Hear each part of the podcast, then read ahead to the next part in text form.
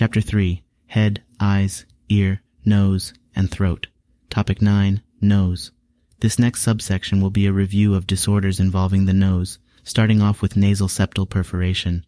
There are several potential causes of nasal septal perforation.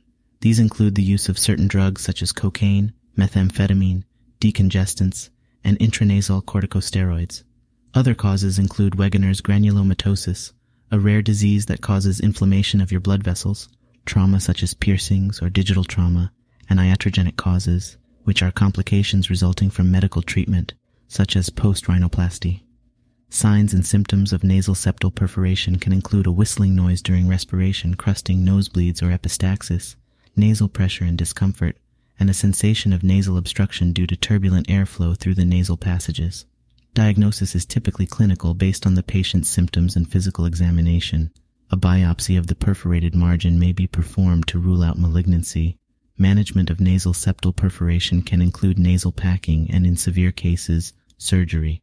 It's important to note that the nasal septum has poor regenerative capacity due to inadequate blood supply to the nasal cartilage. It primarily receives its blood supply and nutrients via diffusion through the overlying mucosa. Next, we're going to discuss nasal polyps. Nasal polyps are soft, painless, non-cancerous growths on the lining of your nasal passages or sinuses. There are many causes of nasal polyps. These include aspirin sensitivity, which is part of a condition known as aspirin-exacerbated respiratory disease, cystic fibrosis, and atopy, which includes conditions such as asthma, chronic sinusitis, and allergic rhinitis. Nasal polyps can be asymptomatic. However, in some cases, they can cause dyspnea on nasal breathing, nasal airway obstruction, postnasal drip, rhinorrhea, and snoring. Larger polyps can even cause a loss of smell, known as anosmia. Diagnosis is typically clinical, based on the patient's symptoms and physical examination.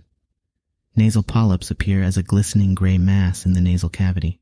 A biopsy may be performed if the etiology of the nasal polyp is unknown or if there's suspicion for malignancy. Management of nasal polyps can include the use of topical nasal steroids such as mometasone, fluticasone, and budesonide. In some cases, surgical resection may be necessary. However, it's important to note that polyps tend to recur if not followed up by medical management. The next segment will be a discussion of nasopharyngeal carcinoma. There are several risk factors associated with nasopharyngeal carcinoma. These include infection with the Epstein-Barr virus, smoking, certain genetic factors, particularly those of Asian descent, and consumption of salt-cured foods. The signs and symptoms of nasopharyngeal carcinoma can vary but may include epistaxis, which is nosebleeds, rhinorrhea, or a runny nose, headaches, cranial nerve palsies, serous otitis media, and cervical lymphadenopathy. Diagnosis of nasopharyngeal carcinoma typically involves a biopsy. The management of nasopharyngeal carcinoma often involves surgical excision. In some cases, chemotherapy and radiation therapy may also be used depending on the extent of disease.